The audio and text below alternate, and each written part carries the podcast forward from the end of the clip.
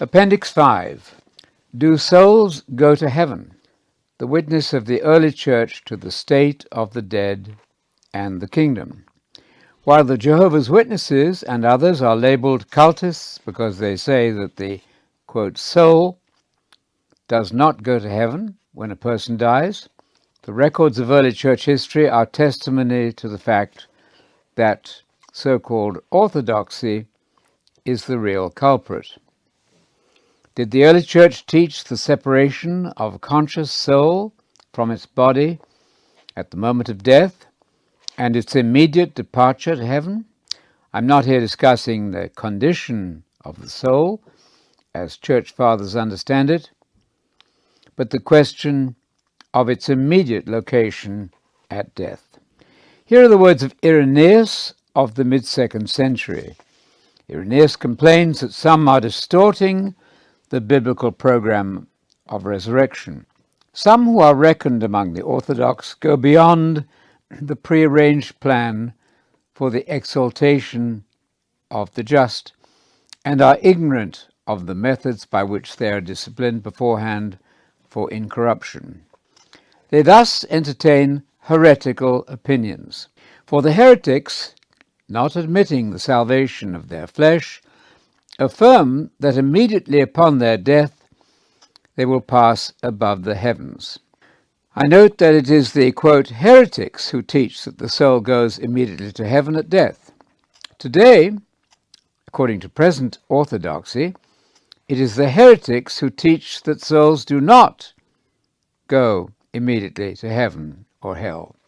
Those persons, therefore, who reject a resurrection affecting the whole man and do their best to remove it from the Christian scheme, know nothing as to the plan of resurrection. For they do not choose to understand that if these things are as they say, the Lord Himself, in whom they profess to believe, did not rise again on the third day, but immediately upon his expiring departed on high, leaving his body in the earth.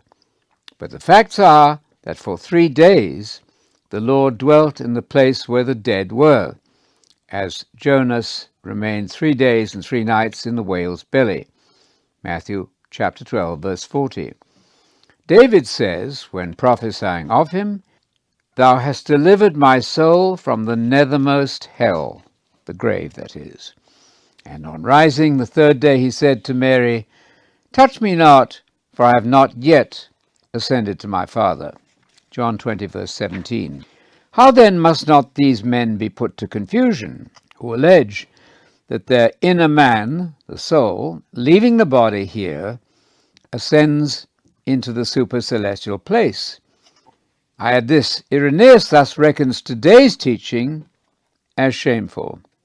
For as the Lord, quote, went away in the midst of the shadow of death, Psalm 23, verse 4, where the souls of the dead were, and afterwards arose in the body, and after the resurrection was taken up into heaven, it is obvious that the souls of his disciples also will go away into the invisible place, Hades, and there remain until the resurrection, awaiting that event. Then, receiving their bodies and rising in their entirety bodily, just as the Lord rose, they will come thus into the presence of God. As our Master did not at once take flight to heaven, but awaited the time of his resurrection, so we ought also to await the time of our resurrection. Inasmuch, therefore, as the opinions of certain orthodox persons are derived from heretical discourses, they are both ignorant of God's dispensations, of the mystery of the resurrection of the just, and of the earthly kingdom, which is the beginning of incorruption. By means of this kingdom, those who will be worthy are accustomed gradually to partake of the divine nature. That's from Irenaeus' Against Heresies, Book 5. Irenaeus thus condemns the whole, quote, orthodox tradition about what happens at death, the tradition, that is, which eventually swamped the biblical teaching from the third century onwards. The protest of Justin Martyr against what later became so called orthodoxy, and remains so to this day, is no less incisive. They who maintain the wrong opinion say that there is no resurrection of the flesh. As in the case of a yoke of oxen, if one or other is loosed from the yoke, neither of them can plough alone. So neither can soul or body alone effect anything if they are unyoked from their communion, that is, the soul can have no separate active existence. For what is man but the reasonable animal composed of body and soul? Is the soul by itself man? No, but the soul of man. Would the body be called man? No, but is called the body of man. If then neither of these is by itself man, but that which is made up of the two together is called man, and God has called man to life and resurrection, he has called not a part, but the whole, which is the soul and body.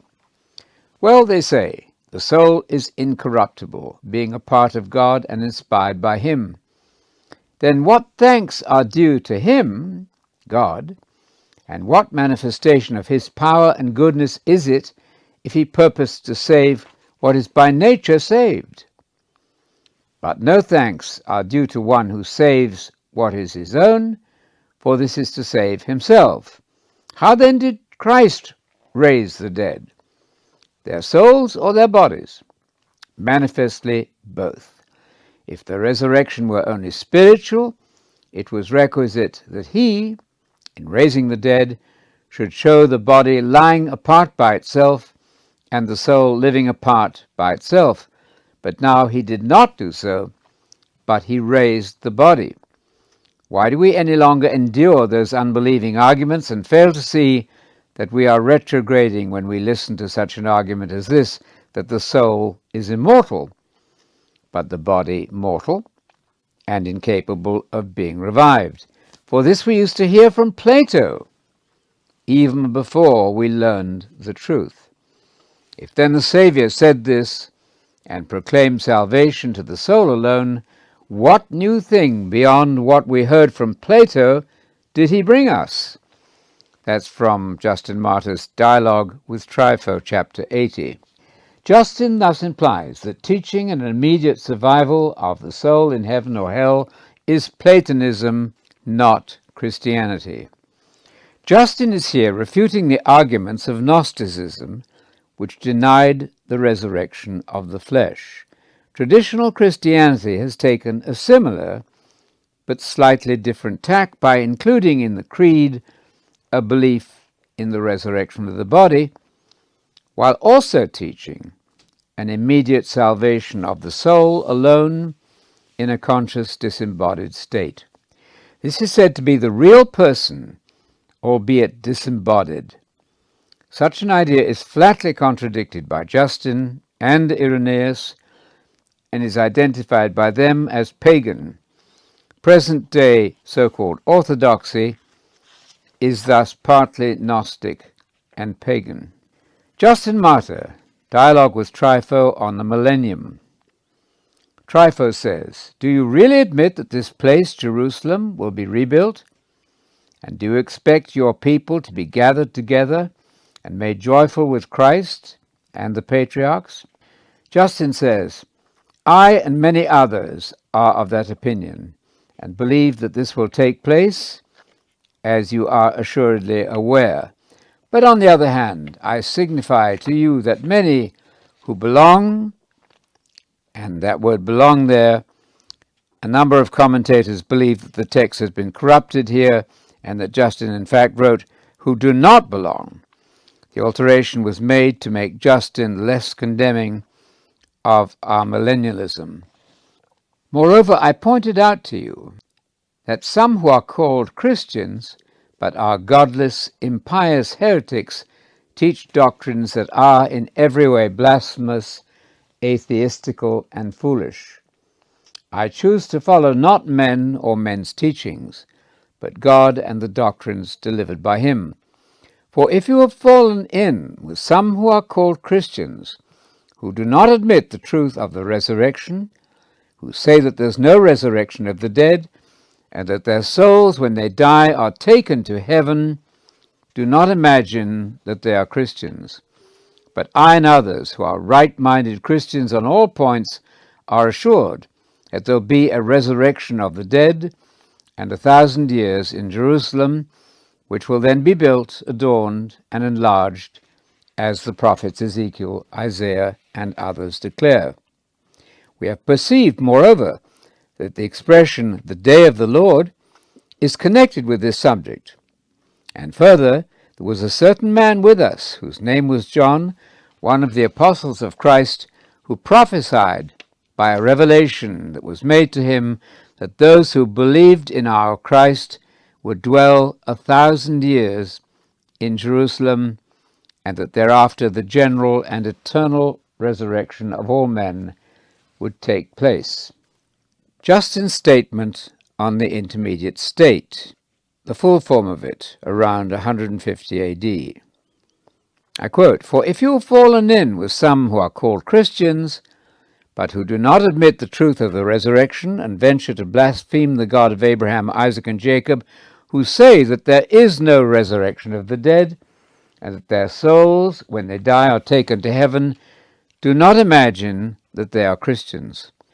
Just as one, if he would rightly consider it, would not admit that the Sadducees or similar sects of the Genistae, Meristae, Galileans, Hellenists, Pharisees, Baptists are Jews, but are only called Jews, worshipping God with the lips, as God declared, but the heart was far from him. But I and others, who are right minded Christians on all points, are assured that there will be a resurrection of the dead and a thousand years in Jerusalem, which will then be built and enlarged as the prophets Ezekiel and Isaiah and others declare. The Latin Church Father, Tertullian, often known as the father of Western Christianity, is another who would disagree strongly with the modern so called orthodoxy about what happens to the soul at death. He protested against the idea that the soul leaves the body at death and goes to heaven. Here's the quotation from Tertullian Plato dispatches at once to heaven such souls as he pleases. To the question whether the soul is withdrawn at death, we now give the answer. The Stoics place only their own souls, that is, the souls of the wise, in the mansions above. Plato, it is true, does not allow this destination to all the souls indiscriminately, of even all the philosophers, but only those who have cultivated their philosophy out of love to boys, that's to say, homosexuals.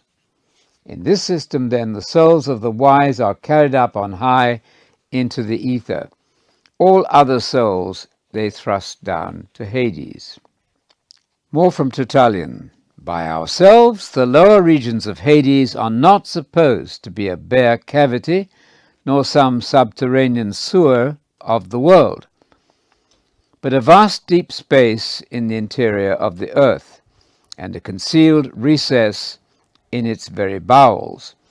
Inasmuch as we read that Christ in his death spent three days in the heart of the earth, that is, in the secret inner recess which is hidden in the earth and enclosed by the earth, and superimposed on the abysmal depths which lie still lower down. Now, although Christ is God, yet being also man, he died according to the Scriptures, and according to the same Scriptures was buried.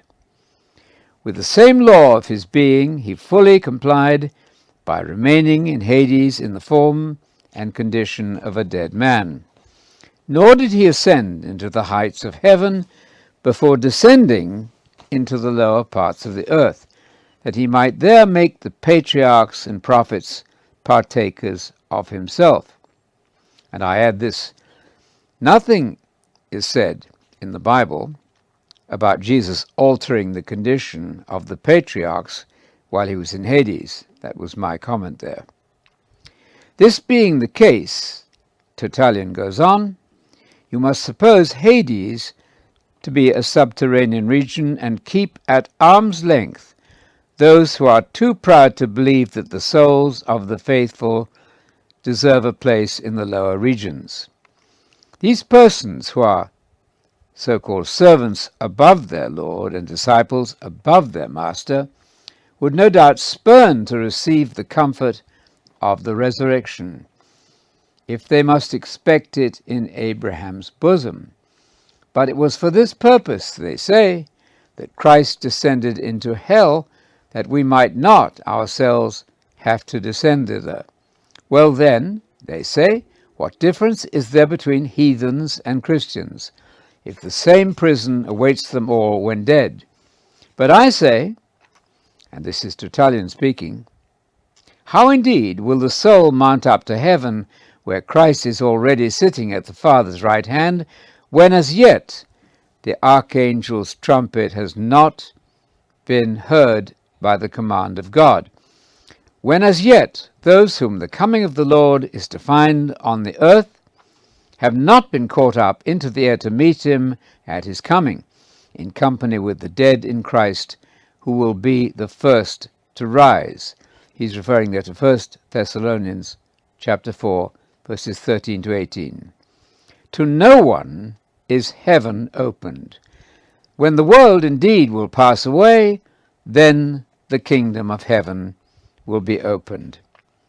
That's from Tertullian's treatise on the soul.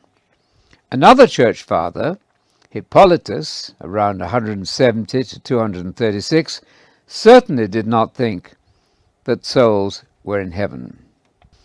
But now we must speak of Hades, in which the souls both of the righteous and the unrighteous are detained. He apparently knew nothing of the liberation of Hades. I add that comment. The righteous will obtain the incorruptible and unfading kingdom. Those indeed are at present detained in Hades, but not in the same place with the unrighteous. Thus far, then, on the subject of Hades, in which the souls of all are detained until the time God has determined, and then he will accomplish a resurrection of all, not by transferring souls into other bodies, but by raising the bodies themselves. That's from Hippolytus against Plato on the cause of the universe. Modern scholars realize that the view of death which has prevailed and is now promoted in church constantly is not biblical. Far from it. It is, amazingly, actually pagan and Gnostic. Moreover, as the above quotations from the early apologists for Christianity show, the idea of going to heaven or hellfire immediately at death was a novel, heretical doctrine not taught by the Church for some 300 years after Christ. In a standard modern text of Christian dogmatics, we read, I quote, the Hellenization process by which Christianity adopted many Greek pagan thought patterns led in a different direction as the eschatological hope came to be expressed in Hellenistic categories. Irenaeus said, It is manifest that the souls of the disciples also, upon whose account the Lord underwent these things, will go away in the invisible place allotted to them by God, and there remain until the resurrection, awaiting that event. Then, receiving their bodies and rising in their entirety, that is bodily, just as the Lord rose, they will come into the presence of God. Irenaeus' statement contains the concept of an abode or purgatory in which the soul of the dead remains until the universal resurrection. We should not denounce this as a deviation from biblical teaching, since the point of the assertion is anti Gnostic. Irenaeus wanted to reject the Gnostic idea that at the end of this earthly life, the soul immediately ascends to its heavenly abode. As the early fathers fought the pagan idea that a part of the human person is simply immortal, it was important for them to assert that there is no rectilinear ascent to God. Once we die, life is over. That's from Braaten and Jenson, Christian Dogmatics, Volume 2. That section was written by Hans Schwarz, Professor of Protestant Theology at the University of Regensburg, Germany. There is a further impressive protest against the popular idea that the dead survive as conscious souls in heaven. One might expect that such protest would initiate a wide scale reform amongst the clergy. Alan Richardson writes in a theological word book of the Bible I quote, The Bible writers, holding fast to the conviction that the created order owes its existence to the wisdom and love of God and is therefore essentially good, could not conceive of life after death as a disembodied existence. And I add, as millions of sincere believers are now taught in church to think of it. We will not be found naked. Alan Richardson goes on to quote 2 Corinthians 5, verse 3 but as a renewal under conditions of the intimate unity of body and soul, which was human life as they knew it. Hence, death was thought of as the death of the whole man. And such phrases as freedom from death, imperishability, or immortality could only properly be used to describe what is meant by the phrase eternal or living God, who only has immortality, as we read in 1 Timothy 6, verse 16. Man does not possess within himself the quality of deathlessness, but must, if he is to overcome the destructive power of death, he must receive it as the gift of God who, quote, raised Christ from the dead and put death aside like a covering garment. 1 Corinthians 15, verse 53. It is through the death and resurrection of Jesus Christ that this possibility for man, as in 2 Timothy 1, verse 10, has been brought to life and the hope confirmed that the corruption, Romans 11, verse 7, which is a universal feature of human life, will be effectively overcome. The fundamental confusion about life after death which has so permeated traditional Christianity, is brilliantly described by Dr. Paul Althaus in his book, The Theology of Martin Luther. I quote, The hope of the early church centered on the resurrection of the last day. It is this which first calls the dead into eternal life. 1 Corinthians 15, Philippians 3, verse 21. This resurrection happens to the man and not only to the body. Paul speaks of the resurrection not of the body, but of the dead. This understanding of the resurrection implicitly understands death as also affecting the whole man. Thus, in traditional orthodoxy, the original biblical concepts have been replaced by ideas from Hellenistic Gnostic dualism. The New Testament idea of the resurrection, which affects the whole man, has had to give way to the immortality of the soul. The last day also loses its significance, for souls have received all that is decisively important long before this. Eschatological tension is no longer strongly directed to the day of Jesus' coming. The difference between this and the hope of the New Testament is very great. That's from Paul Althaus's book on the theology of Martin Luther. That difference may be witnessed in contemporary preaching at funerals, which, though claiming the Bible as its source, reflects a pagan Platonism which the New Testament, the early church fathers, and modern informed scholars reject. Can belief in pagan ideas promoted in the name of Jesus result in a knowledge of the truth which leads to salvation?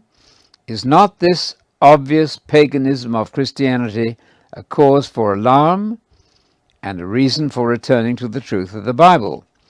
We conclude with the following comments of the well known German theologian Jürgen Moltmann. In the degree to which Christianity cut itself off from its Hebrew roots and acquired Hellenistic and Roman form, it, first of all, lost its eschatological, that is, future kingdom on earth, hope. Number two, gave up its apocalyptic solution for this world of violence and death. Number three, merged into late antiquity's Gnostic religion of salvation. From Justin, 150 AD onward, 1. Most of the fathers revered Plato as a Christian before Christ. Number 2. God's eternity now took the place of God's future. Incarnation, with a capital I, made everyone look back into eternity instead of forward to the creation of the Son of God at his begetting by the Father in Mary, his resurrection and future coming to rule in the kingdom. Thirdly, heaven replaced the coming kingdom. Fourthly, the pagan idea of redemption of the soul from the body replaced the spirit as the source of life. Fifthly, the immortality of the soul displaced the resurrection of the whole man, of the body. And sixthly, people hoped for the soul's escape from the body. That's from the book The Spirit of Life.